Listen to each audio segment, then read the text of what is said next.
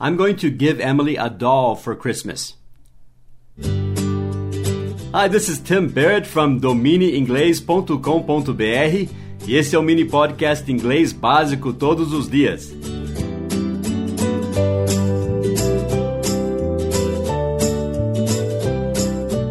Você que acompanha o inglês básico todos os dias, sabe que estamos fazendo uma série sobre as 100 palavras mais usadas em inglês.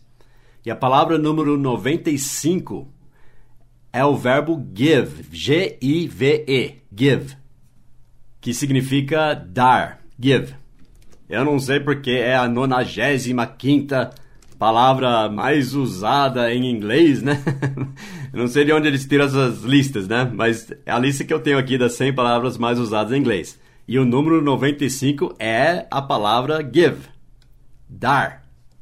E eu vou enviar essa dica para todo mundo na nossa lista, até a turma do inglês todos os dias, que é a turma mais avançada. Porque tem uma coisa importante que eu quero ensinar para todo mundo, que até às vezes alunos mais avançados não sabem. Eu disse que eu vou dar uma boneca para a Emily no Natal. Só que não é isso que eu vou dar para ela.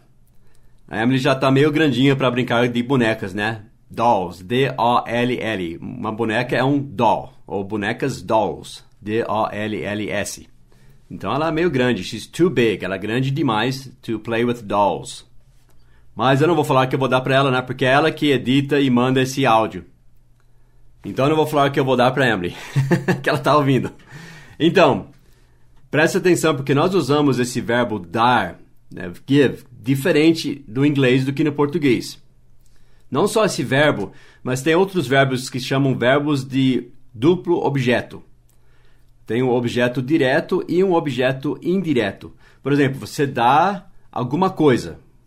Esse é o objeto direto, no caso, a doll. Para quem? Para Emily. Esse é o objeto indireto. Então, essa estrutura que eu vou ensinar agora funciona com verbos assim, tipo o verbo dar, o verbo enviar, comprar para alguém, cozinhar para alguém. Esses verbos assim. Quando é para alguém, fazer alguma coisa para alguém.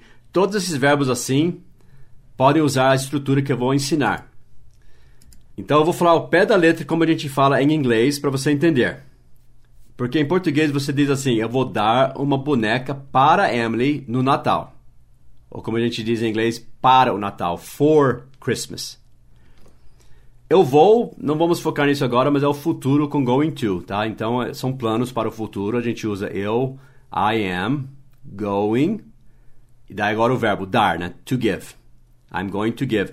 Volte para podcasts anteriores para relembrar como falar sobre o futuro com going to. Então, sempre com o verbo to be, I am going, e o verbo to fazer alguma coisa, to give, to do, to play, etc. Então, no caso, eu vou dar uma boneca, give a doll to Emily. Mas geralmente nós não falamos isso em inglês é mais formal ou é mais para enfatizar para quem você está dando? Não, eu vou dar essa boneca para ela, to Emily, não para você. I'm going to give the doll, dar a boneca to Emily, para a Emily. Mas em inglês, nesses tipos de verbos que eu falei, geralmente no dia a dia, o mais natural é nós usarmos essa estrutura. Eu vou dar, give, Emily, eu vou dar Emily não a Emily ou para Emily. Não, eu vou dar Emily. I'm going to give Emily uma boneca, a doll. Eu vou dar um presente para você. Tudo bem, I'm going to give a present to you. A você, né? To you. Mas geralmente a gente diz, eu vou dar-lhe, give you a present. Ou ela, dar-lá, give her a present. Dê-me um presente. Give me a present. Então essa estrutura vai ser sempre assim. I'm going to give meu pai, my father, eu vou dar meu pai, não dar para meu pai, dar a, não, eu vou dar meu pai um presente. I'm going to give my father a gift ou a present. Pode ser gift ou present. I'm going to give my father a gift. I'm going to give my father an iPhone case. Eu vou dar uma capa de iPhone para o meu pai. Eu vou dar meu pai uma capa de iPhone, an iPhone case. Entendeu a estrutura?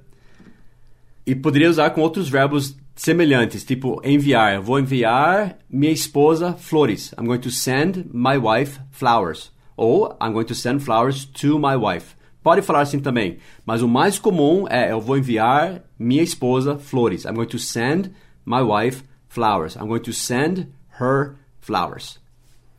Deu para entender? Então aprenda essa estrutura, aceite, tá? Não fique brigando. Ah, por que é assim? Não.